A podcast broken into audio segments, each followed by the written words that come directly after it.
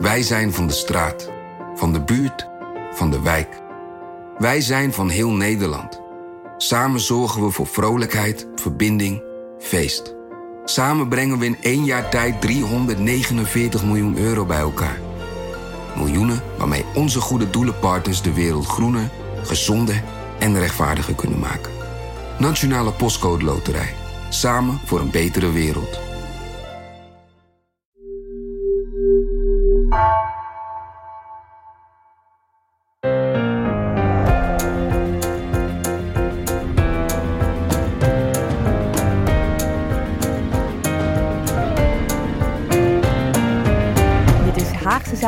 NRC. Mijn naam is Lemia Aharouai.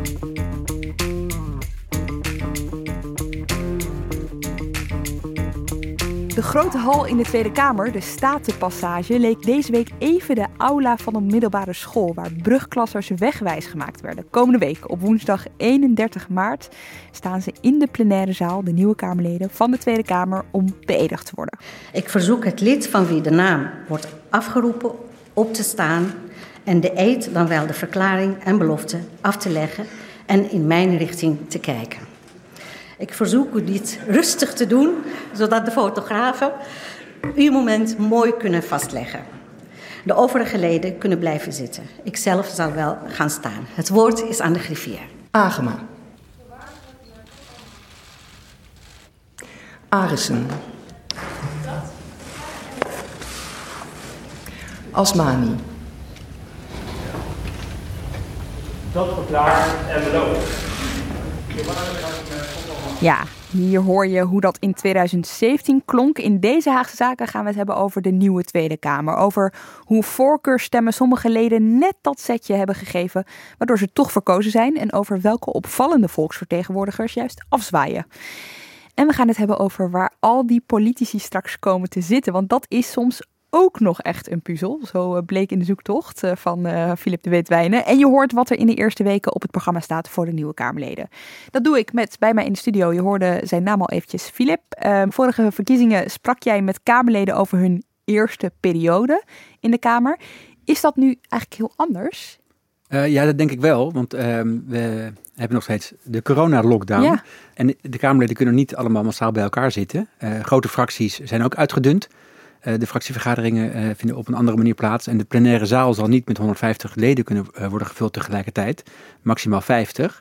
Dus um, de nieuwelingen en überhaupt de herkozen Tweede Kamerleden zullen elkaar veel minder vaak samen zien. En dat gaat ook voor ons als journalisten. ik, ben er, ik, ben er, ik heb er een paar gesproken, inmiddels telefonisch en via de app. Maar ik ben er nog weinig tegengekomen. Ja. Ook balen voor hen trouwens. Hè? Normaal zou je natuurlijk je halve familie en al je vrienden meenemen naar het gebouw om ze allemaal rond te leiden. Nou ja, dat, uh... En in beëdiging volgende week is ook vaak een feestdag. Dan mag je ook uh, partner en, uh, en, en, kinderen meenemen. dat zal ook nu niet zo zijn, denk ik. En ook hier in de studio, Wefa El Ali, de luisteraars van onze verkiezingspodcast, die hebben, al, die hebben jou al een keer voorbij horen komen. Maar voor degenen die je daar niet hebben gehoord, jij bent nieuw op de Haagse redactie welkom. Je debuut in de, de, echte Haagse zaken. En jij hebt de afgelopen tijd uh, onderzoek gedaan naar de voorkeurstemmen uh, op kandidaten. Ja, klopt. Uh, je hebt eigenlijk twee soorten voorkeurstemmen. de stemmen die kandidaten sowieso zouden hebben gekregen vanwege hun hoge plek op de lijst. En die eerste categorie is belangrijk voor de stemoverdracht. Dus uh, als voorbeeld, als, als je als nummer 1 uh, een miljoen stemmen krijgt, dan zijpelt dat door naar de rest uh, van de lijst. Die hoger geplaatste kandidaten zorgen er eigenlijk voor dat hun partij met veel zetels de Kamer binnenkomt. Maar die tweede categorie, voorkeurstemmen naar lager geplaatste kandidaten, daar heb ik me dus in vastgebeten. Omdat um, dat systeem is um, een manier voor lager geplaatste kandidaten om toch de Tweede Kamer binnen te komen. Ja. En dat is heel interessant om te bekijken. Ja, want stel dat je, weet ik veel, dat je partij maar 10 zetels zou hebben gehaald en jij staat op nummer 12 dat risico wil je natuurlijk vermijden dat je dan niet de Kamer inkomt. En dus ga je bijvoorbeeld campagne voeren voor jezelf om alsnog het aantal benodigde voorkeursstemmen te behalen. Hè? Dan is de vraag, wat heb je nodig? Wat, wat was dit jaar de kiesdeler? Valt daar al iets over te zeggen qua aantal stemmen? Ja, dus uh, als je als lager geplaatste kandidaat met voorkeurstemmen de Tweede Kamer binnen wil komen, dan heb je uh, 25% van de kiesdeler nodig. Om de kiesdeler te bepalen, wordt naar het totaal uh, aantal uitgebrachte stemmen gekeken. En uh, dat aantal wordt gedeeld door de 150 zetels in de Tweede Kamer. Dan kom je uit op iets minder dan 70.000 uh, stemmen, wat je nodig hebt als partij om een zetel te bemachtigen. Een kwart daarvan komt neer op ruim 17.000 stemmen. En dat moet je dus als lager geplaatste kandidaat minimaal binnen hebben gehaald. om dus uh, iemand anders van je partij te verdringen en zo de Tweede Kamer binnen te komen. Het is nu een kwart, hè, UEFA, maar vroeger was het uh, hoger, toch? Om, om, uh, lag, het aantal, uh, lag dat percentage hoger? Ja, klopt. Tot 1998 uh, om precies te zijn. Ik heb van de week met hoogleraar parlementaire geschiedenis Bert van der Braak gesproken. En hij vertelde me dus dat tot 1998 de kiesdrempel of de, op 50% zat. Dus um, bedenk je, als je uh, dat naar de situatie van 2021 brengt, dan zou een lager geplaatste kandidaat minstens 34.000 stemmen moeten halen om alsnog de Kamer binnen te komen. En uh, nou ja, ruim 20 jaar geleden vonden ze dat niet zo democratisch. en hebben ze onder Paars 1 een wetswijziging uh, doorgevoerd. En sindsdien staat dus ook in de kieswet dat, uh, dat iemand een kwart van de kiesdeler moet hebben gehaald. Nou, over uh, democratisering gesproken. de huidige demissionair minister Ollongren, sinds deze week toch al wereldberoemd, die heeft wel een wetsvoorstel ingediend, ligt nu voor bij de Raad van State. En daarin wordt er nog meer gewicht gegeven aan die voorkeurstemmen. Ja, klopt. En dat voorstel is zo'n drie weken geleden in de ministerraad uh, besproken. Volgens mij de, heeft de ministerraad toen ook gezegd van, nou ja, dat ze, dat ze akkoord zijn uh, hiermee. En ja, de wetswijziging zou dan over twee jaar ingaan, dus in 2023. Ja. Uh, wat betekent dat bij de volgende landelijke verkiezingen, mocht de nog te vormen regering vier jaar blijven zitten, dan, dan zou dat bij de eerstvolgende verkiezingen Ja, en uh, in het kort komt dat erop neer dat je als kiezer een stem uit kan brengen op een partij. En dan stem je dus gewoon op de hele kandidatenlijst. Of je kiest één kandidaat van één partij. En daardoor is de, zeg maar de, de waarde van een voorkeurstem zou iets hoger komen te liggen. Dat, dat is in een notendop wat er dan zou veranderen.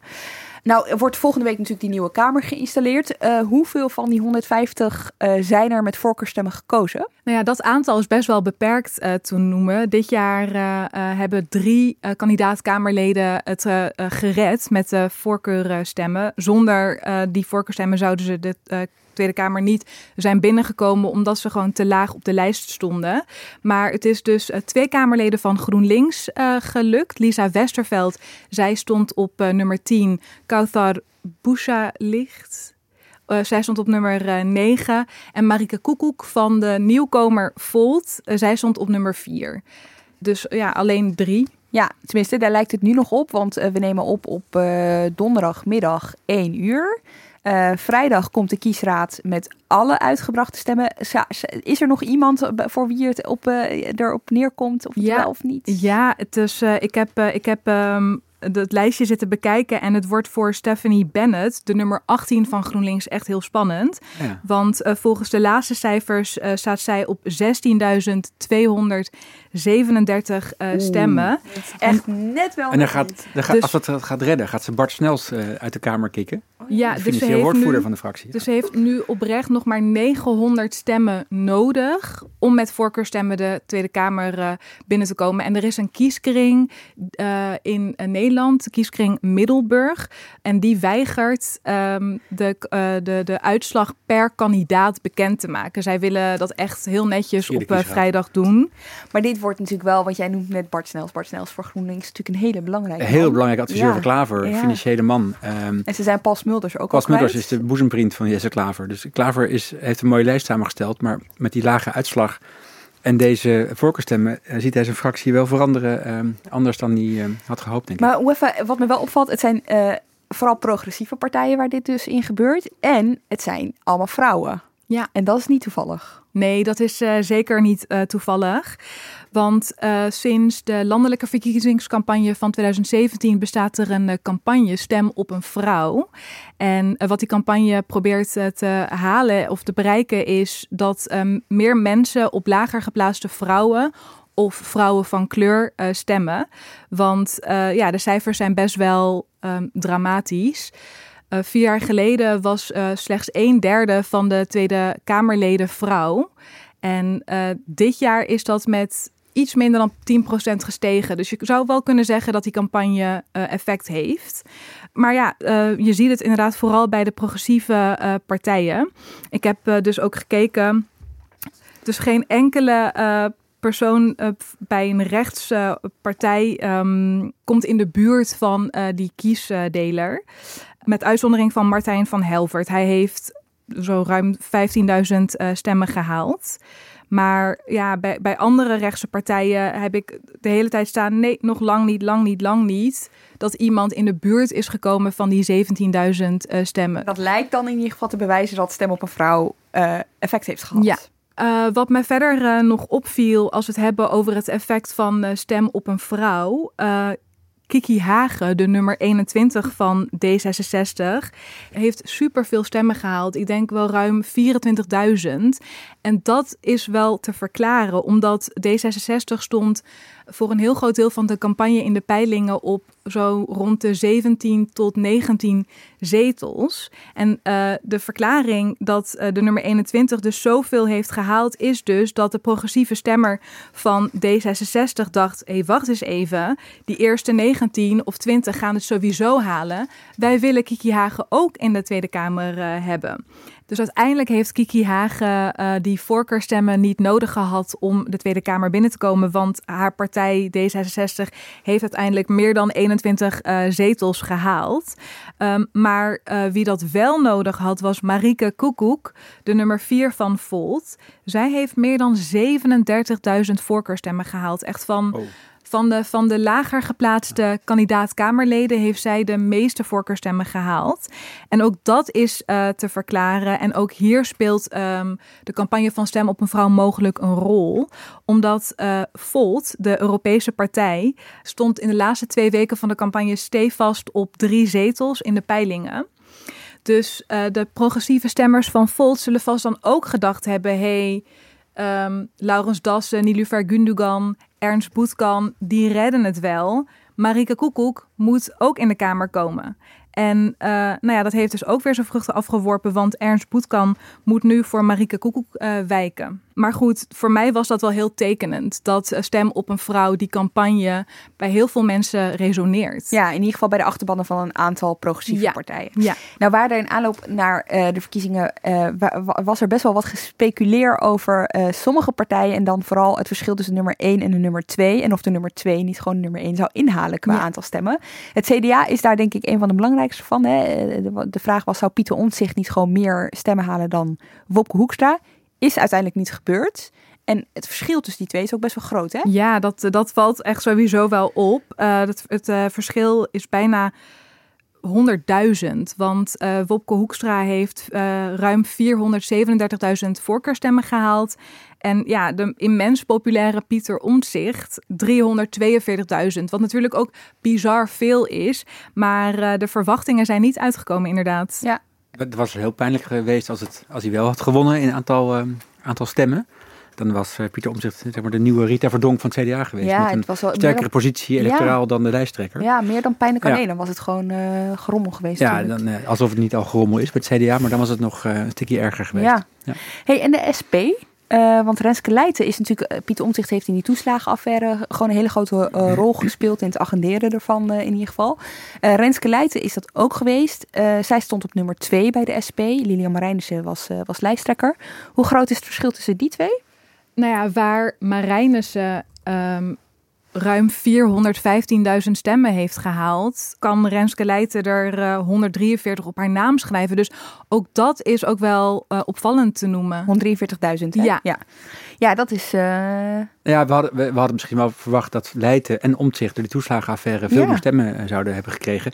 Overigens heb ik vorige week een foutje gemaakt, want ik zei iets als dat het aantal slachtoffers van de toeslagenaffaire relatief beperkt is. Het is een grote groep natuurlijk, 20.000. Maar dat dat goed was voor één zetel, dat is natuurlijk een kwart zetel. Want we hebben net Wafa de formule ehm, horen uitleggen. Dat is een uh, ehm, 20.000 is genoeg voor een voorkeursstemzetel. Maar een hele zetel is 70.000 ongeveer. Ja, maar overigens, ik zat nog te denken dat um, Omtzigt met zijn, ja, met zijn uh, groot aantal voorkeurstemmen toch ook wel veel stemmen heeft weggesnoept bij twee andere CDA'ers die ook een campagne hebben gevoerd voor een persoonlijke zetel op onverkiesbare plekken. Namelijk die al genoemd werd, Martijn van Helvert uit Limburg en Chris van Dam, over toeslagenaffaire gesproken. Die was op een onverkiesbare plaats gezet. En uh, voerde zelf campagne in zijn uh, Haagse achterland. Hij komt uit Den Haag. En in zijn juridische wereld. Uh, maar die heeft het niet gered. Die heeft 10.000 stemmen gekregen. Dus, minder zelfs, minder zelfs zie nog. ik. Ja. Iets meer dan 9000 stemmen. Ja, nee, dus hij zei zelf bijna 10. Nou, oké. Okay, maar um, het is niet genoeg. En Van Helvert heeft het ook niet gered. Net niet. Ik denk als omzicht, Van Helvert er? UEFA zoekt het ondertussen Als omzet niet zo populair was geweest, dan hadden ze het misschien wel gered. Ja, Van Helvert had er dus uh, 15.212. Hm. Dus nou ja, nog iets van 2000 uh, uh, voorkeurstemmen. En hij, hij had de Kamer weer kunnen betreden. Maar... Ja. Hey, en um, de, de, dit zijn dus de nummer 1 en 2 waar het verschil alsnog toch wel groot blijkt te zijn. Er is één partij, uh, dat is de partij die jij lang hebt gevolgd, Filip. Uh, dat is Forum, Forum voor Democratie. Ja. Daarin is dat verschil helemaal niet zo heel groot. Hè? Nee, daar, daar was ook bijna het gevaar dat uh, lijsttrekker Thierry Baudet het zou gaan afleggen tegen zijn nummer 2, Wieberen van Haga.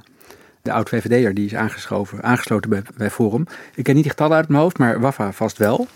Hoe was het verschil tussen Baudet en Van Haga? Dus uh, Van Haga heeft uh, ruim 241.000 uh, stemmen gehaald. Echt veel, hè? En Baudet 245.000.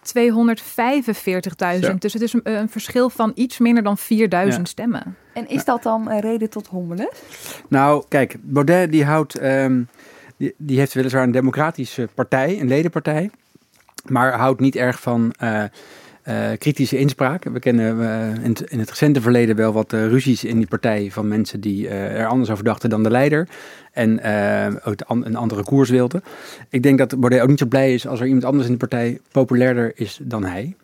Ik zeg niet dat het nu al hommeles is, maar um, Baudet die wil graag de, de spotlight zelf. En als Van Haga dat, die aandacht wegtrekt, dan vindt hij dat misschien lastig. Wel echt een mandaat dit voor Van Haga. Ja, zeker. Dus hij heeft een positie uh, in de partij. Heeft hij sowieso, hij is ook op nummer 2 gezet. En hij werd, moet ik wel zeggen, hij werd ook wel erg betrokken bij de campagne. Dus Baudet heeft hem wel, het, het, was meer het was niet meer zo'n one-man show als, als vier jaar geleden. Toen had hij als, als, als sidekick Hiddema. Nu was het sidekick Van Haga. Um, Wie stond er op nummer 3 daar, weet je dat? Want ik ben wel benieuwd wat het verschil is. We kunnen het wel even opzoeken. We hebben allemaal onze laptop voor ons liggen. Maar ik ben wel benieuwd wat het verschil is tussen de nummer 2 en 3 dan. Weet je wel? Als dat ook niet heel groot is, dan maakt het op zich niet zo heel ja. veel uit. Olaf, Olaf Efraim, de, de, de, de oh, ja. penningmeester Oké, okay, hoe even gaat even ja. zoeken. Ja, ik kan hem even... 989 stemmen. Wat? Voor? De nummer 3. Olaf, ja, voor de nummer 3. Ja, en dat is de penningmeester van het bestuur. 989? Die... Ja.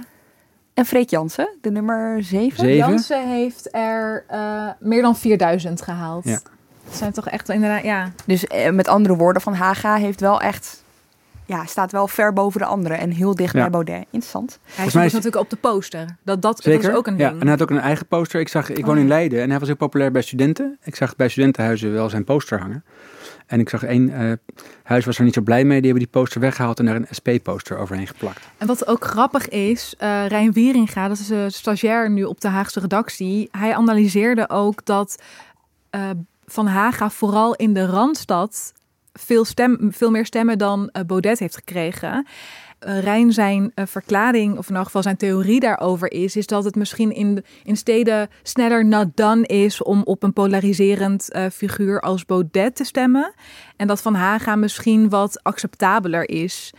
Dat, ik weet niet, dat vond ik wel gewoon heel erg interessant. Van, nou ja, dat hij dat, dat hij dat zo had gezien. Dat Van Haga in de grotere randstadsteden veel meer stemmen had binnengehaald. Ja. Het is in ieder geval echt ontzettend leuk om. Uh, er bestaat een website, die zetten we eventjes in de show notes. En dan kun je gewoon per gemeente kun je gewoon opzoeken. En op kandidaten zo. Het is heerlijk. Je kan er nou tenminste, je kijkt me alsof ik nu gek ben. want als je het ik leuk het vindt, maar- als je ik heb even gekeken, maar ik vond het moeilijk eh, klikken op dat systeem. Ik wilde ook even alle uitslagen zien.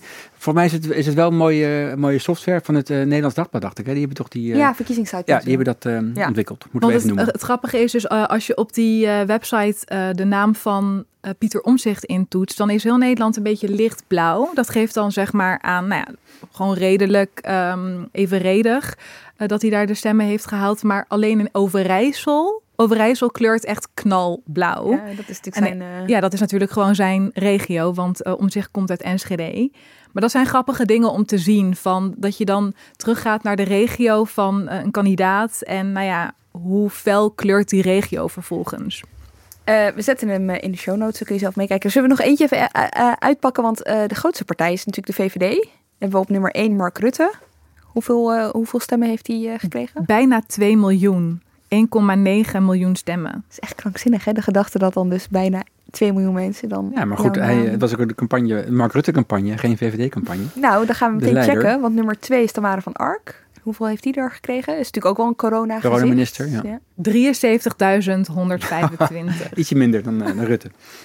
Oké, super interessant. Eh, maar ik wil wel zeggen, ook nog over de VVD-lijst, is dat eh, Didan Jezelgus, de nummer 5 van de lijst, zo ruim 45.000 stemmen heeft gehaald. En nou, als je dat vergelijkt met eh, wat de andere kandidaten die lager dan eh, nummer 2 op de lijst staan, eh, vergelijkt, dan, dan is dat echt heel veel.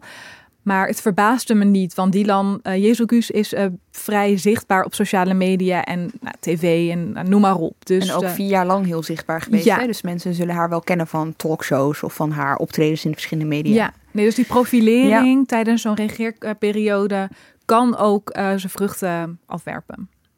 Nou, tot slot hierover. Je noemde net een uh, paar redenen waarom mensen veel voorkeurstemmen krijgen. Hè? Omdat ze dus zichtbaar zijn. Nou, hebben we het net over gehad. Omdat ze door een campagne om vrouwen in de Kamer te krijgen extra stemmen hebben gekregen. Heb je andere opvallende dingen gezien die ja, uh, van invloed zijn geweest op die voorkeurstemmen? Ja, nou ja, uh, wat, wat opvalt is dat de nummer 10 van GroenLinks, Lisa Westerveld, zij is voor de tweede keer met voorkeurstemmen um, verkozen. In zowel 2017 als 2021 had ze de Kamer anders niet gehaald. Ik heb haar daarover gesproken en uh, ze vertelde me dat ze nog steeds niet zo goed weet waar het door komt. Uh, dat ze vier jaar geleden um, zoveel voorkeurstemmen had gehaald. Ze denkt dat het te maken heeft met haar uh, achtergrond bij, bij de onderwijsbonden. Um, maar voor dit jaar heeft ze ja, meer dan 33.000 voorkeurstemmen gehaald. En Uh, nou, ze heeft het gewoon heel goed gedaan de afgelopen vier jaar. Heel opvallend Kamerlid die, uh, uh, die zich met de jeugdzorg heeft bemoeid. Ook weer met onderwijs. Specifiek inderdaad ja. ook de jeugdzorg. Dat heeft ze heel serieus opgepakt. En wat, ze, wat ze daarover zegt is... Kijk, als nieuw Kamerlid kan je je natuurlijk um, inlezen in stoffige rapporten. Maar je kan ook gewoon het land intrekken en met mensen praten. Dus wat zij aan het begin van haar... Um, Kamerperiode heeft gedaan, is met heel veel mensen, jongeren, ouders uit de jeugdzorg afgesproken. Gewoon face-to-face, met ze gebeld. Uh, ze heeft ook jongeren uit de jeugdzorg uitgenodigd in de Tweede Kamer. En daardoor hebben de jongeren een, een, een plek gekregen van, nou ja, oké, okay, als wij iemand nodig hebben, dan zijn we bij Lisa Westerveld. Dat is in ieder geval haar eigen verklaring. Daarvoor. Dat is haar Ja, verklaring. en- ja, en, en- wat zij tijdens de campagne dus ook zag, is dat er ontzettend veel oproepen vanuit jongeren op sociale media werden gedaan van hé, hey, jullie moeten allemaal op Lisa stemmen. En dat die jongeren ehm, hun vrienden en familie ook hebben opgeroepen om op haar te stemmen. Filip? Nou, ze komt uit Nijmegen en dat is ook een GroenLinks bolwerk. Ze is daar eh, lo- lokaal politicus geweest. Ik denk dat ze ook in Nijmegen, ik weet niet of je dat kunt zien, maar ook in Nijmegen heel veel eh, stemmen scoort. Het is een vrij grote, natuurlijk een vrij grote stad met een vrij grote eh, groep kiezers. Dat helpt ook. En ze kan heel goed voetballen. Dus ik denk dat ze ook wel wat voetbalfans eh, achter zich heeft. Wist je dat? Nee, dat wist ik nog niet, maar nu wel. Oké, hey, tot zover de Kamerleden die met voorkeurszetels eh, de Kamer in zijn gekomen. Eh, maar Filip, er zijn eh, ook heel veel gewoon nieuw gekozen Kamerleden. Jazeker, van de eh, 150 eh, was de voorlopige tussenstand afgelopen week 67 nieuwe Kamerleden. Echt veel. Waanzinnig veel, dat is bijna de helft. Vorige keer, 2017, waren het er 58, ook heel veel. Een bekende klacht, ook wel van, nou ja, van Kamervoorzitter Ariep volgens mij, dat ehm, door die vernieuwing die veel fracties altijd willen, op zich is het goed hoor, om te verjongen en nieuwe mensen uit de, uit de maatschappij eh, in, de, in de Kamer te krijgen. Maar als je de helft elke vier jaar vervangt, dan gaat er ook heel veel uh, geheugen en uh, expertise verloren. En nou ja, wat, was, wat bleek uit de toeslagenaffaire? De Kamer was niet goed in staat om kritisch de regering te volgen of om, of om kritisch wetgeving ehm, te begeleiden en daarover te besluiten.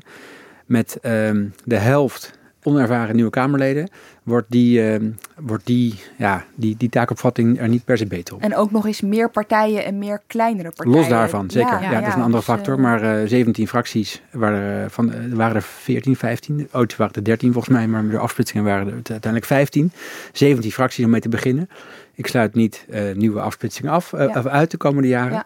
Nee, dat is, uh, ja, het, wordt, het wordt redelijk uh, onoverzichtelijk en, en, en onervaren. Nou, een andere klacht die we de afgelopen vier jaar wel vaak hoorden, was, die ging over de representatie in de Tweede Kamer. Hè? en als je daar nu naar kijkt, er zijn nu twee kandidaten met een Afro-Nederlandse achtergrond. Hè? Don Ceder, ChristenUnie, Sylvana Simons van Bijeen.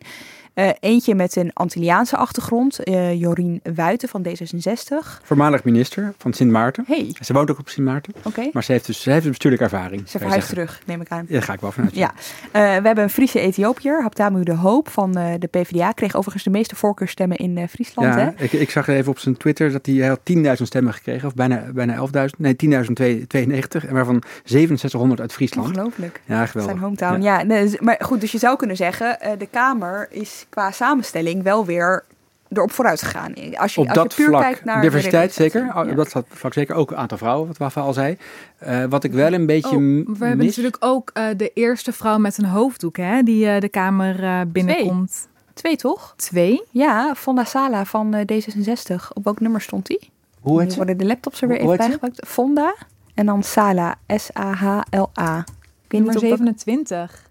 Oh, op nummer 17. En ze heeft oh, dat ook leek niet genoeg voorkeurstemmen gehaald. Nee. Ja, sorry, dat leek Oké. even op. Er kan nog, uh, als, als D66 27 gaat regeren en het doorschuift, dan kan Ja, precies. Oh ja, dat, dat kan dus inderdaad. Ja. Maar goed, Maar voorlopig één. Ja. Ja. Ja, en we hebben ehm, een vrouw met een eh, lichamelijke beperking, Lucie Werner, die opkomt voor mensen met een beperking. We hebben eh, de eerste transgender in de, in de, in de Kamer, eh, Lisa van Ginneke van D66. Dus in die zin is diversiteit, denk ik, groter geworden in de Kamer. Wat uh, ik wel mis in op een andere manier naar diversiteit gekeken is ervaring uit uh, de maatschappij. Uh, weer weinig ondernemers of mensen uit het bedrijfsleven, weinig mensen uit de zorg of uit het onderwijs. Dat zijn ingewikkelde beleidsterreinen waar je ook wel veel verstand van mag hebben, zou ik denken, als Kamer, als kamer in het algeheel. weinig juristen. Bij de grote partijen, CDA, VVD, zag je toch vooral zeg maar opgewerkte, omhoog geklommen partij apparatchiek, uh, medewerkers, PA's, woordvoerders. Ook dat is altijd een terugkerend. Ja, en die hebben, die, die hebben één ding gemeen, en dat lijkt me ook heel goed om te hebben, is dat ze politiek bevlogen zijn, uh, geëngageerd, ervaren hebben, ervaring hebben in, die, in het politieke bedrijf, de VVD of het CDA. Maar uh, maatschappelijke ervaring of um, relevante werkervaring in, op ingewikkelde beleidsterreinen lijkt mij dan minder aanwezig. Uh, we hebben het net al gehad over een aantal mensen die uh, hun stoel moeten afstaan de komende tijd. We hebben het over eentje nog niet gehad, terwijl we die toch nog wel eventjes moeten memoreren. Over wie, hebben we uh, over wie heb ik het nu, denk je? Ik heb een paar namen staan, maar we hebben gewoon mensen die zijn gestopt, toch? Henk Krol. Oh. oh ja. Henk Krol vertrekt uit de Kamer. Henk Krol, ja, nou ja, bij hem weet je het nooit. Ik, kijk, uh, ja. oud-Kamerleden die, die houden, oud houden hun pasje. Die mogen gewoon altijd het Kamergebouw binnen. Dus ik, ik denk dat we Henk Krol nog veel gaan tegenkomen. Ja, hij vindt het vast wel een manier om in de kijker te blijven. Ja, en die zou ook af en toe per ongeluk weer in de plenaire zaal gaan zitten. Maar Henk Krol is uh, met zijn uh, lijst Henk Krol en niet meer 50 plus, dat was uh, dan de, de, vaste bijzin in zijn campagne, uh, is niet uh, herkozen in de Kamer. Dus die zullen we gaan missen. Ja, ja. Ik vraag me namelijk nog steeds af hoeveel mensen op 50 plus hebben gestemd, omdat ze er nog steeds in de veronderstelling waren dat ze daarmee Henk Krol een dienst bewezen. Want uh, in de laatste weken van uh, de campagne stuurde Henk Krol ook een verkiezingskrantje naar zo'n miljoen adressen. En op de voorpagina stond ook echt, let op, Henk Krol is inmiddels weg bij 50 plus. Dus dat was ook zo tekenend. Ja, blijkbaar niet een, dus blijkbaar niet een hele goede grondslag om je campagne mee, uh, mee te voeren in ieder geval. Hey, uh, bij de PVV gaat helemaal niemand weg. Dat vond ik nog de laatste opvallende. Nou ja, bij de PVV, uh, ik heb wel eens ge gemerkt dat, dat PVV'ers wel eens weg willen. Tony van Dijk die heeft wel eens gesolliciteerd bijvoorbeeld eh, voor een functie bij de Rekenkamer. Toen is hij niet geworden, dat was een jaar of zes geleden. Maar PVV'ers die komen niet, die komen niet weg. Eh, en ik heb het idee dat het ook voor hen lastig is om eh, elders in, in Nederland nog aan, aan, de- slag te gaan. Die lijst is eigenlijk bijna elke, jaar, elke paar jaar hetzelfde. En hij is ook ongeveer even groot natuurlijk gebleven. Nou ja, jij zegt dat je het idee hebt, maar eh, Wilder, eh, Geert Wilders heeft eh, in een interview met de Volkskrant ook gezegd dat, hij zich daar heel erg bewust van is. Dat hij daarom ook die wisseling op de kandidatenlijst niet echt doorvoert omdat het voor eh, voormalige PVV'ers heel moeilijk eh, schijnt te zijn om aan de bak te komen. Maar Lemja, ik vraag me af, wat bedoel je met eh, dat, dat er bij de PVV geen mensen weggaan? Want de PVV heeft uiteindelijk ook drie zetels verloren, ja, toch? Nee, in die ja. zin wel, maar, maar in de lijst is het niet ververst. Dus zeg maar, ze hebben niet, zoals bij andere Nee. partijen, de GroenLinks-lijst bijvoorbeeld, ziet er echt anders uit, of de CDA-lijst, ja. dan, eh, in, eh, dan de Ja, vorige jaar. ik denk ook wel dat. Wilders vertrouwt op zijn vaste fractie. Niet dat, er, dat, er niet, dat er geen gedonder is in die fractie, maar hij wil het liefst wel mensen die hij eh, kent en, eh, en, kan, eh, en kan lezen. Nog een paar opvallende namen die weggaan. Klaas Dijkhoff natuurlijk. Ja, er gaat er, gaat er een hoop aantal ervaren mensen weg. Via de Dijkstra wind. Asscher D66, natuurlijk. eh Klaas Dijk of VVD noemde je al. Hele ervaren Kamerleden, Ronald van Raak van de SP, eh Joel Voordewind. Ja, er gaat, wel, er gaat wel een brok geheugen weg uit de Kamer. Dinsdag wordt er van hen afscheid genomen. Hoe, hoe gaat dat? Nou, ik begreep dat dat nou ja, eh, de, vervelend gaat, omdat het niet weer is dat je met z'n allen in de Kamer Ja. kan zitten. Dus het gaat Eh, in tranches In ook. weer. trantjes van vij- maximaal 50. Eh, nou, fracties die gaan hun collega's uitzwaaien, maar moeten dat op een, op een scherm naar een kamertje meekijken. Dus dat is best zuur. Er zal wel eh, een bos bloemen aan te pas komen en een, en een praatje van voorzitter Ariep. Maar het Over is, iedereen die weggaat. eh, ja, is goed is wel. Oh, die, Wow. die- dat zal lang ik herinner me één groot, één lang verhaal waarin iedereen even genoemd wordt. En Ariep, eh, die kan dat wel. Het is meestal wel heel grappig, ja. Ja. En dan een eh, dag erna de installatie van een nieuwe Ja, Kamer. woensdag hè, ja. Eh, maar eerst eventjes, er komt ook, we hebben het nu over Ariep, Khadija Ariep, dat is nu de Kamervoorzitter. Een PvdA, die partij, negen zetels. De vorige keer dat zij Kamervoorzitter was, werd met negen zetels, was het al best wel bijzonder, hè? Dat, Ja. eh, dat, dat er een PvdA die plek mocht. Zijn er anderen in de running nu? Nou, het is, het is elke keer even spannend van, mag de Kamervoorzitter blijven? Doet, ze het, doet ze het goed? In, in dit geval is het een, is het een vrouw. Ehm, eh, en er zijn altijd grotere fracties die zeggen, wij hebben ook wel goede kandidaten. Ehm, het is niet gezegd zoals vroeger dat de grootste partij de voorzitter mag leveren. Het is echt een democratisch proces binnen, eh, binnen de Tweede Kamer. Zoeken naar meerderheden Het is het. Jazeker, het is, Ja. ook, het is ook een vrije kwestie. Ja. Het wordt ook niet per, fra- per fractie gestemd. Eh Ariep gaat het zeker weer proberen. Die heeft er lol in eh, en die wordt ook wel, eh, is ook populair wel. Die, die, die wordt toch wel gezien als een goed voorzitter, zeker in de plenaire zaal. Misschien Niet door iedereen. Niet door iedereen, maar ze, en ze is, heeft een reputatie dat ze misschien als manager van het Kamerbedrijf wat minder, ehm, wat minder goed is. Maar ze is populair in het algemeen, ook wel in het land. Maar er zijn zeker eh, concurrenten. We horen dat eh, bij de VVD eh eh, Okje Tellige wel belangstelling heeft voor deze functie. Die is nu al ondervoorzitter en is, zit in het presidium. Dat is het dagelijks bestuur van de Tweede Kamer. Precies. Bij D66 horen we Vera Bergkamp, die ook in het presidium zit. Maar je, vanuit jij gehoord dat Paul van Menen ook dit, zou, dit zou ambiëren. Eh, dat kan. Zijn Eh, naam eh, zingt wel eens rond. Ja. ja, alleen iedereen houdt zich, houdt zich er erg voor over op de vlakte. Het is altijd een merkwaardig proces, want ze moeten zich op een gegeven moment wel kandideren. Dat gaat dan via de fractie. Soms heb je er twee per fractie, dat is ook onhandig. Martin Bosma zal zich toch ook wel Martin Bosma gaat zich zeker weer melden, die heeft zich vaker gemeld. Bij de VVD is er één nadeel misschien dat ze ook al eh, voorzitter uit de eerste, in de Eerste Kamer leveren. Met Jan-Anthony Bruins. Bruin, moet ik zeggen.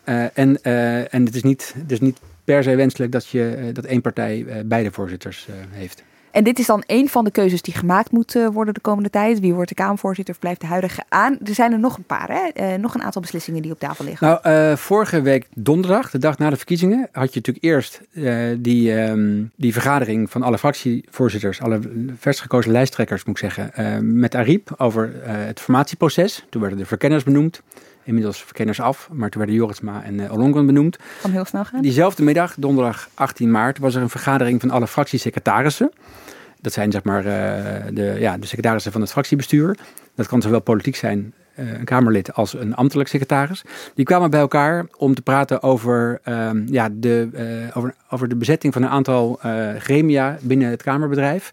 Personele bezetting. En dat ging over het presidium. Dat is nu, uh, dat is naast Ariep zijn dat acht andere. Er zijn acht grote partijen vertegenwoordigd. Zijn dat gewoon de acht grootste? Of? Volgens mij wel, ja. En uh, dus niet alle 15 fracties zijn er vertegenwoordigd. En men wil ook niet dat dat nu uh, uit alle 17 fracties gaat bestaan. Want dan wordt het een, uh, een te grote cacophonie van, van verschillende meningen. Dus daar is over gesproken. Hoe gaan we dat bezetten? Want de afgelopen vier jaar was het dan een ChristenUnie-Kamerlid die de kleintjes vertegenwoordigde. Precies. Johan Voordewind zat er namens de ChristenUnie, maar ook namens andere kleine partijen. Nu de, denkt er men erover na om dat of weer te doen. Of een soort buddy systeem te starten. Dat je acht fracties blijven daarin zitten. En die adopteren een andere fractie, een kleinere fractie, om die ook uh, daar te vertegenwoordigen. Nou ja, uh, je hebt uh, de vaste Kamercommissies, zeg maar per beleidsterrein. Vaste Kamercommissie Onderwijs, Vaste Kamercommissie Financiën, Vaste Kamercommissie, et cetera. Daar zitten in principe zitten alle fracties daar vertegenwoordigd. De grotere fracties, VVD met 34, kunnen daar uh, twee of misschien wel drie mensen voor leveren. Bij financiën heb je dan één iemand doet de begroting en de andere doet de belastingen. Bij kleinere fracties is dat lastiger, want die kunnen niet overal tegelijkertijd zijn. Dus die, oh, indeling wordt, uh, wordt bepaald. Daar geldt niet per se een, uh, uh, een grens van hoeveel mensen daarin mogen. Iedereen mag daarin kunnen, kunnen ehm, mag er inzittingen in hebben. Daar worden ook voorzitters benoemd. En dat zijn uh, technische voorzitters. Dus niet uh, woordvoerders van financiën worden voorzitter commissie financiën. Maar dat wordt wel verdeeld onder partijen. En daar zullen kleinere partijen ook, die willen ook wel eens voorzitter spelen. Zijn dat gewilde commissie. plekken? Ja, want dat, dat, het is goed voor je ervaring. Het, is, het, het, speelt je ook in de, in de kijker. Ze zijn niet heel zichtbaar eigenlijk voor de camera's. Maar je bent wel betrokken bij het, bij het kamerbedrijf. Je overlegt veel met de Griffie. Je overlegt veel met, met het presidium. Met problemen moet je natuurlijk wel uh, ingrijpen. En je bent uh, gastheer. Ik weet dat, uh, of gastvrouw, dat Thomas Piketty ooit in de Kamer kwam. of bij hoorzittingen komen er, komen er directeuren van grote bedrijven. Die worden ontvangen door de voorzitter van de, van de vaste commissie. Nou, dat is, dat is een, een, een onderwerp, een, personeel, voor een personeelsonderwerp. Wat dat de komende weken gaat spelen. Maar ook maar, wel een hoofdpijndossier dus voor kleinere partijen. Die moeten nu dus gewoon echt wel nadenken over wat zijn de terreinen waar we ons echt op vast willen bijten? En, en willen dus onderscheiden. Ja. ja. zeker. En ik denk dat, uh, dat, ja, het probleem is dan wel dat bij, bij, echt grote belangrijke onderwerpen als begroting of belastingplan, dat veel partijen daar niet aan natuurlijk toekomen. Er zijn grote ingewikkelde dossiers vaak.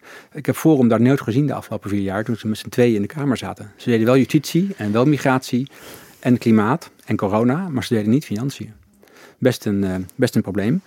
Um, ja, ik sprak deze week een Kamerlid daarover. En, en uh, die maakt zich, dat is een vertrekkend Kamerlid, maar die maakte zich daar dus heel erg veel zorgen om. In de zin van die kleine partijen, die zullen dus vooral heel vaak uh, en heel veel de media op willen zoeken. Om dus ook na vier jaar of na twee jaar, of wanneer ook verkiezingen nog een keer zullen zijn, weet je wel, om dan nog uh, top of mind bij mensen zitten. En dus minder tijd hebben en minder mensen, ja. letterlijk, ja. om zich om met het inhoudelijke, ja. met de controlerende en de wetgevende taak bezig te houden. Ja, dat, dat lijkt me ook een probleem. Maar goed, die kwesties komen aan de orde uh, nadat de Eerste Kamer is geïnstalleerd en nadat uh, de voorzitter is benoemd. Dus dat zal pas over twee weken gaan plaatsvinden, dat proces van die commissies en, die, uh, en het presidium. Nou, zei jij vorige week in Haagse Zaken, toen wij al een beetje de formatie gingen verkennen. Ja. Um, toen had jij het over een andere formatie, namelijk wie gaat waar zitten in de plenaire zaal. Toen kregen we van allerlei mensen reacties. Filip, kun je daarover komen vertellen? Ja, de puzzel. De puzzel van de plenaire zaal. Dat gaan we nu zaal. eventjes doen, ja. want de plenaire zaal, iedereen kent het wel van boven, hè, uh, hoe die zaal uh, er, eruit ziet. Wie waar zit, daar zit, dat is echt gewoon een super ingewikkelde puzzel. Ingewikkelde puzzel en ook een uh, geheim proces. Want ik heb er met veel Oh ja? mensen over proberen te praten. Dat beraad van die fractiesecretarissen en ambtelijke secretarissen, uh, die wilden er eigenlijk niet over vertellen. Ik zei, wat is het, uh, wat is het plan? Wie gaat waar zitten? Ja, ja, dat is een beraad en uh, ja, niet iedereen is nog tevreden. Nou, uiteindelijk heb ik toch wel wat versies gekregen. Is het geheim omdat niemand wat over zijn onderhandelingspositie kwijt wil? Bijvoorbeeld, of, of, dat het pijnlijk is om je, om je klachten heel hard te uiten. Maar het viel mij op dat ze er heel spastisch over deden. En terwijl de problemen dit jaar minder groot waren, dacht ik, dan vier jaar geleden. Maar uiteindelijk kreeg je toch wel wat los. En dan krijg je, ik heb het hier even bij me gepakt, een soort twisterbord. Een plattegrond van de, van de, van de plenaire zaal met 150 uh, fiches, rondjes. Een kleurrijk palet van 17 kleuren en, uh, en arceringen. Nou, voorstel 1 uh, is dit van 18 maart. Daar zie je bijvoorbeeld, wat valt daarop? Dat GroenLinks, dat is logisch, die worden weer ingehaald door de PvdA. Dus die verliest de plek op de voorste bankjes. Die moeten weer naar achteren. PvdA mag weer naar voren. Dit is een gewil, want dit, zijn, dit is belangrijk om eventjes bij stil te staan. Er zijn een paar plekken die je gewoon er, graag Er zijn wil. een paar, een paar uh, posities van belang. Uiteraard de voorste bankjes. Uh, die plenaire zaal is een halve cirkel, zoals we weten.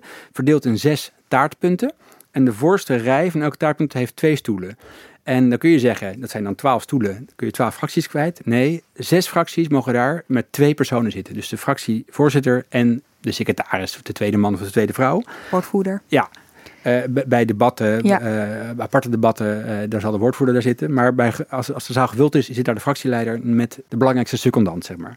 Dat was niet zoveel discussie. Iedereen zei, oké, de zes grootste fracties. Dus, dus PVV, CDA, VVD, D66, PvdA in plaats van GroenLinks en de SP. Ja, nu praat je van rechts naar links, maar toch eventjes bij stilstaan.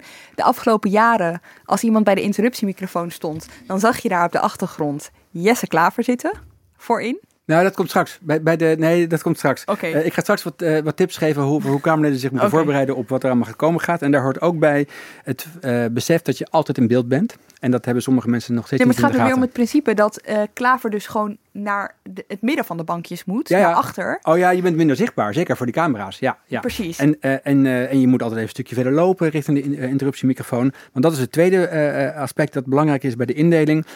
Zit je aan het gangpad? Zeker een fractieleider wil aan het gangpad zitten als je niet vooraan zit. Want vanaf het gangpad kun je snel rennend naar de interruptiemi- interruptiemicrofoon om daar eh, je met het debat, te bemoeien. En de vorige keer, in 2017, ik weet niet hoe en waarom, maar Denk was een beetje geplaagd. Toen met drie eh, leden. Die kregen een rijtje van eh, zes achterin, ik geloof het vak van, van, van GroenLinks, denk ik, ja. Maar die zaten in het midden van die rij, dus die hadden geen gangpad. Daar waren ze terecht, denk ik, heel boos over. Kouzou, eh, de, de fractieleider, eh, die heeft dat echt geprobeerd. Die wilde er zelfs nog een procedure over aanspannen. Dat is niet gelukt. Ehm, Dan maar- moet je dus zo tussen anderen door gaan Ja. bewegen om... ja, het was echt een plagerijtje. Er zat nog iemand tussen van de VVD, geloof ik. Nou goed, maar nu, de Griffie heeft een voorstel gedaan in overleg met de VVD-fractie. Die mocht ook initiatief nemen voor, voor het eerste voorstel. Omdat ze de grootste zijn.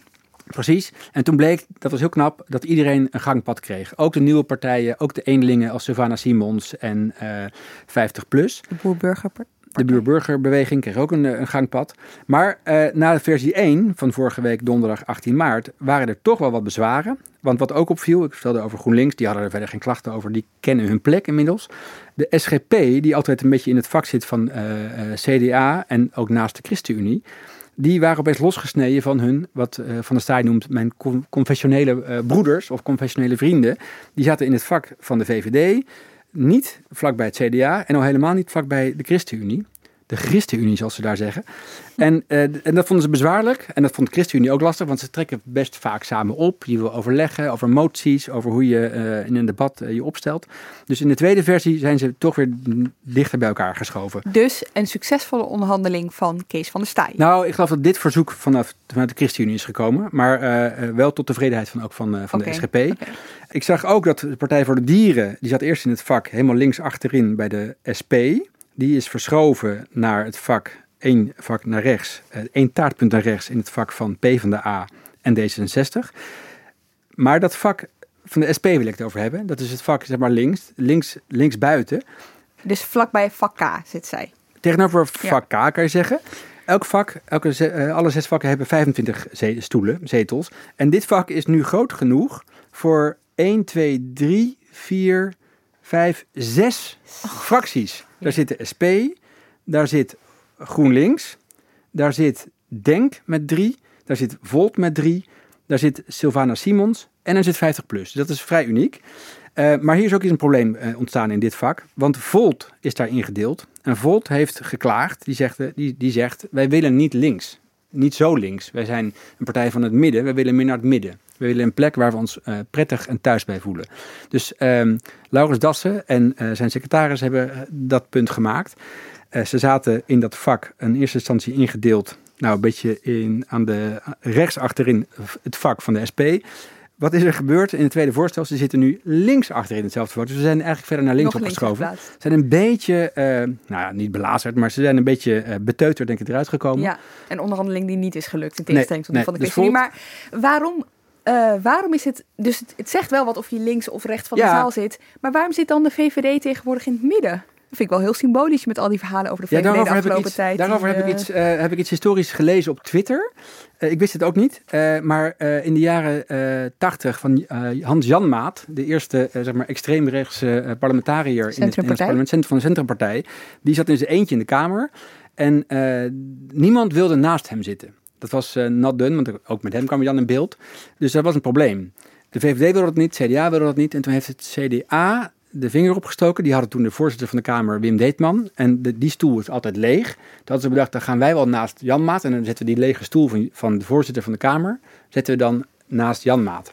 En zo is het CDA rechts van de VVD terechtgekomen. En dat is sindsdien zo gebleven. Ja. Nog even over links en rechts. Eén ding, het punt van vier jaar geleden was ook uh, dat, dat Forum voor Democratie uh, lastig deed. Die kwamen toen binnen met twee zetels, uh, Thierry Baudet en Hiddema, Theo Hiddema. Baudet wilde niet, zoals wordt ingetekend, achterin hetzelfde vak als de PVV. Want hij vond zichzelf niet rechts. Hij wilde liever ook in het midden. Nou, inmiddels heeft hij daar minder problemen mee. Ze hebben nu een fractie van acht en zitten in het vak van de, van de PVV. Ze zijn nog een beetje aan het soebatten over wie welke stoeltjes heeft. Ze hadden eerst vier rijen, vanaf rij drie naar achteren. En nu hebben ze nog maar drie rijen. Ja. Een beetje geclusterd. Wat ik je daar even over wil zeggen is, er zit een gangpad tussen FVD en JA21. Ja, ik heb dat even gevraagd aan, uh, aan Eertmans. Uh, want ik, dacht van tevoren, Sylvana Simons wil vast niet naast Denk of andersom. Nou, dat lijkt mee te vallen. Zitten in hetzelfde vak, maar iets verder uit elkaar. En JA21, de, de met ruzie vertrokken uh, politici van, van Forum voor Democratie, die willen vast niet na, naast hun oude, oude vrienden zitten. Dat lijkt mee te vallen. Ze zitten daar inderdaad achterin naast Forum, maar er zit een gangpad tussen. En, en Joost Eertmans die vertelde dat hij dat, dat, dat gangpad wel een, een veilige buffer vindt. Oké, okay, nou, genoeg. dat gaan we dan de komende ja. tijd uh, zien. Maar goed, dit was een gedoe. Uh, ik geloof dat de puzzel wel is opgelost uh, afgelopen week. En we gaan dat komende woensdag zien als die kamer wordt geïnstalleerd. Overigens, ik zei het al, we zullen voorlopig niet 150 mensen in de ja. kamer zien, maar steeds maximaal 50. Hey, en uh, jij, wilde het net nog, jij had net nog tips aan, uh, aan mensen die in beeld kwamen? Nou, uh, ik wilde eigenlijk praten over hoe die, hoe die nieuwkomers eigenlijk zich voorbereiden op hun, hun Kamerlidmaatschap. En een van de ehm, tips is natuurlijk omgaan met de, met de media. Maar ook het besef dat je altijd in beeld bent. En dus ja, de bekende, bekende neuspeuterfoto's wil je niet hebben. Of, of iets te, te eten in ja, de, in plenaire zaal. Ja, van uh, Wilders met zo'n uh, potlood tegen zijn ja, neus Ja, precies, dat soort dingen. Nou, uh, je wil elkaar ook wijzen op dat je wat roos op je schouder hebt voordat je voor de camera gaat staan. Of dat je nog spinazie van je lunch tussen je tanden hebt. Maar ik heb wel eens een keer, ja, het viel me op bij de algemene beschouwingen, dat Jesse Klaver dan... Uh, ging wachten tot hij mocht interrumperen. Dan ging hij even tegen zijn bureautje staan, een beetje staan te leunen. En toen deed hij, en dat moeten mannen nooit doen als ze staan, handen in zijn zak in, in zijn beide broekzakken moet ik zeggen. En hij had een beetje jeuk. En uh, dat viel me op. Uh, en dat moet je denk ik niet doen als man. Uh, dat soort tips. Die zullen ze vast krijgen van hun media, persvoorlichters, weet ik het wat. Dat soort dingen. Vooral nu. Je kan zo makkelijk dat soort momenten terugzoeken, weet je wel. Met zo'n app als Debat Direct. Voordat je het mm. weet, nou ja, weet je. Wordt het een meme? Ja, ik wilde eigenlijk ook nog iets uh, zeggen over uh, Volt. En dat ze zo ontevreden zijn. Want ik vind het, ik vind het uh, nog extra zuur voor Volt. Omdat ze dus in de campagne zich zo hebben geprofileerd als een partij die niet zomaar op het politieke spectrum te plaatsen is. wat Laurens Dassen daar dus steeds over heeft gezegd, is dat ze dat links-rechts denken ja, gewoon echt achterhaald vinden, iets van de vorige eeuw. En ja, zij, zij noemen zichzelf liever pragmatisch progressief. Dus nou ja, echt extra zuur voor ze dat ze dus op de meest linkerflank ja. uh, zijn geplaatst. Ja, of juist niet, want maakt ze dus niet zo heel veel uit. Zij geloven er dus niet ja. echt in. Ja. Voor hun zit dus uh, Savannah Simons, ook helemaal aan de, aan, de, aan de buitenkant. En die zag het voordeel er wel van in. Het is vlakbij het kamerrestaurant voor de leden en vlakbij de wc's. En dit is zeg maar waar ze zitten in de zaal. Maar uh, ze hebben ook gewoon werkplekken nodig in het Tweede Kamergebouw. Normaal ja. is dat ook echt wel een ding. Want daar zit je dan als het goed is vier jaar. En je hebt hier prachtige gebouwen. Het oude justitiegebouw, kolonie. Het zijn ja. fantastische gebouwen. Alleen, er wordt bijna verhuisd. Nou ja, uh, ook uh, een, een, deel van de discussie is dus vaak wie gaat er in, uh, welke fractie gaat er in welke, in welke vleugel zitten, in welk gebouw. Je hebt mooie vleugels, minder mooie vleugels.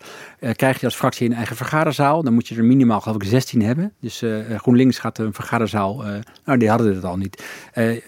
Vergaderzaal voor de grote fracties, een vaste vergader, fractiekamer. Dus ga je in de kelder, beland je op zolder, al dat soort kwesties. Het is ook een vaak een ingewikkelde puzzel. Dit jaar wat minder belangrijk, want inderdaad half augustus of in de zomer gaat het hele circus verhuizen uh, vanwege de verbouwing naar het uh, voormalige ministerie van Buitenlandse Zaken naast het station. Daar krijg je daar die verdeling, maar daar zijn de, de gangen allemaal een beetje hetzelfde volgens mij en, en kleine kamertjes. Dat is hier wel spannender. Uh, over vijf jaar gaan we dan die verhuizing terugkrijgen en dan zul je dat, die strijd opnieuw krijgen, maar dan weer met een nieuwe kamer. Ja, precies. Ja. Dit is waar ze straks gaan werken. Maar dan ja, is er ook gewoon nog werk aan de winkel. In de zin van, ze moeten zich ook gewoon voorbereiden op hun uh, taken. Ja, een nieuwe baan. Het is voor iedereen een nieuwe baan, een nieuwe wereld. Nou ja, eh, voor de nieuwe Kamerleden is het altijd spannend. eh, zeker als je geen nieuwe collega's hebt. Mevrouw van BBB, die heeft geen collega's. Die moet het allemaal zelf uitvinden.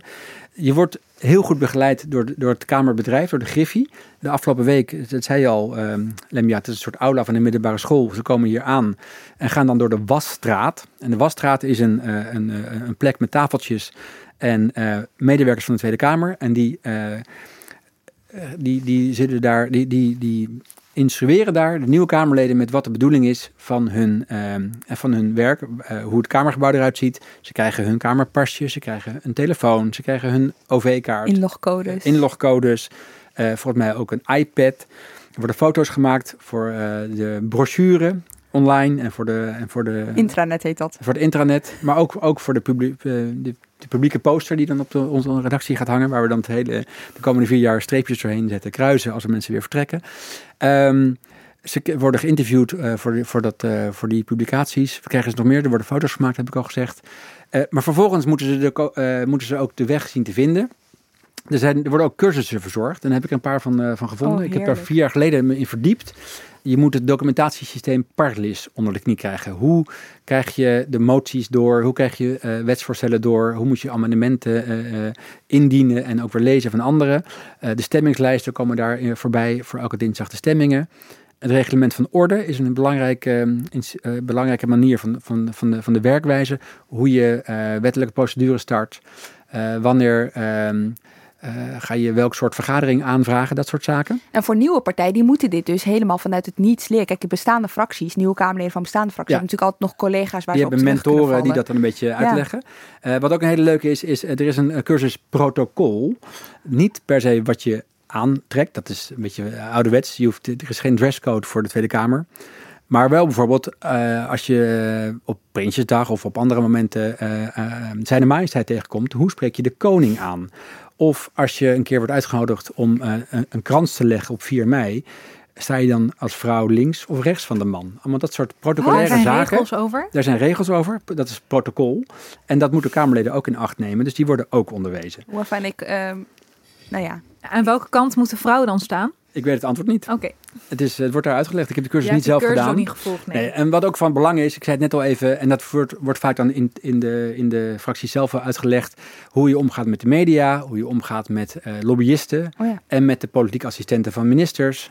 Kijk, eh, lobbyisten, eh, journalisten en eh, PA's, zoals ze worden genoemd, die hebben de neiging om veel met Kamerleden te praten, heel aardig te zijn, maar vooral wat te willen. Lobbyisten willen een bepaalde kant op in de wetgeving, journalisten willen informatie, liefst vertrouwelijke informatie, en PA's willen ook iets van een bepaalde kant op duwen. Dus, dus een, een tip is, als iemand aardig is en je koffie aanbiedt, niet meteen toehappen en, en, eh, en ja en amen zeggen.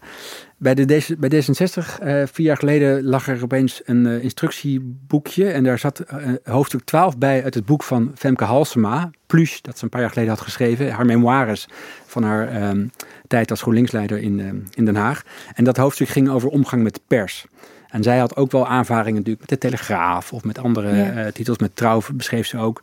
En er werd heel goed uitgelegd waar je voor moet waken als je met journalisten eh, gezellig staat te keuvelen. Ja, want je hebt natuurlijk van de- Kamer biedt deze cursussen allemaal aan. Maar Ja. fracties zijn, he- hebben natuurlijk ook allerlei mentor. ja, eh, zeker. Ja. Ik, zag, ik liep laatst door de gang en toen zag ik Joost Eertmans met eh, iemand naast hem lopen. En die begeleidde Joost Eertmans naar het gesprek met Khadija Ariep. Dus dit Ja. was echt op donderdag, de dag na de verkiezingen. Toen stapte ik op die man af en dat scheen dus een buddy te zijn. Echt nieuwe fracties krijgen dus een buddy Vanuit van de, de Tweede Kamer. Ja. En die maakt je wegwijs. Dus Nou, die is heel- vertelt je ja. ook hoe je een stichting bijvoorbeeld opricht. Zodat je personeel aan kan nemen. eh, waar je werkplek is. ja. En waar het Kamerrestaurant is. is En ook hoe je waarschijnlijk je privézaken op afstand kan zetten. Als Ja. je bijvoorbeeld ondernemer bent. Dat soort dingen. Eh, ik zag ook nog leuke tips van vorige keer. Eh, die kwamen eh, toen van Femke Merel eh, van Koten Arissen. Die had geleerd van eh Marian Thieme, geloof ik. Als je ehm, voor de- gaat debatteren en je hebt een spreektijd van vier minuten. Dan moet je eigenlijk timen op 3 minuten 20. En dan, dan, dan moet je van tevoren oefenen hoeveel woorden je per minuut eh, uitspreekt. Eh, niet eh, netto vier minuten timer, maar iets eronder gaan zitten. En ze zei, als je het uitschrijft, maximaal twee alinea's op één A4'tje. En alleen de bovenste helft printen. Zodat je niet, als je voorleest, dat je niet met je hoofd naar beneden gaat. voor het oog van de camera, maar je hoofd recht kunt houden. En dan kun je daarna een blaadje omslaan. Nou, dat soort tips, heel praktisch, die krijgen Kamerleden die voor het eerst straks achter het spreekgestoel te staan. Nu ga ik toch heel anders kijken naar die beelden vanaf komende, wanneer zit Vanaf volgende week ja. dus eigenlijk al. Oh ja, en nog even de, de kunst uitlenen is ook heel leuk. Straks krijgt iedereen zijn eigen kamer. Uh, soms deel je een kamer met anderen met medewerkers. Maar um, er is in de Tweede Kamer is een heel, het is geen geheime plek, maar wel een onvindbare plek. Ben je er wel eens geweest? Ja, ik ben er wel eens geweest. Het zit op een mezzanine, op een tussenetage in het gebouw Hotel. Uh, het gebouw waar uh, de PVV-fractie zit en onderin zit Nieuwsport. Er is een soort trappenhuis en ergens zit er een halve etage, zo'n mezzanine, zo'n tussenvloer. Daar zit een donker hol achter een grote dikke deur. Dat is de kunstuitleen. Daar zit ook een beheerder.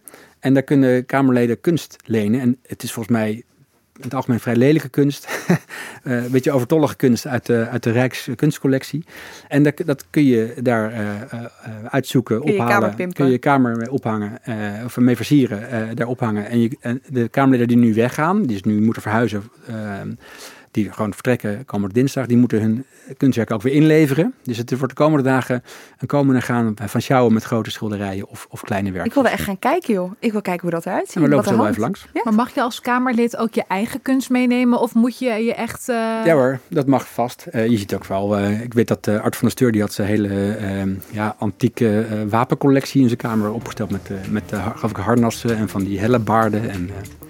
En, en opgezette, opgezette wilde dieren. Klinkt als een hele gezellige Precies. kamer.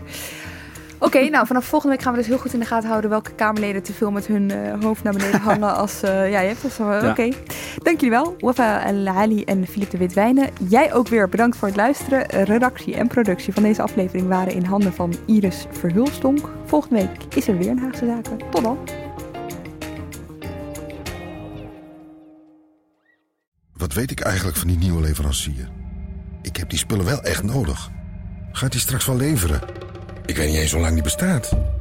Weten met wie je wel of niet veilig zaken kunt doen? Check kvk.nl voor belangrijke ondernemerskennis. Zoals info over een nieuwe handelspartner. KVK, hou vast voor ondernemers.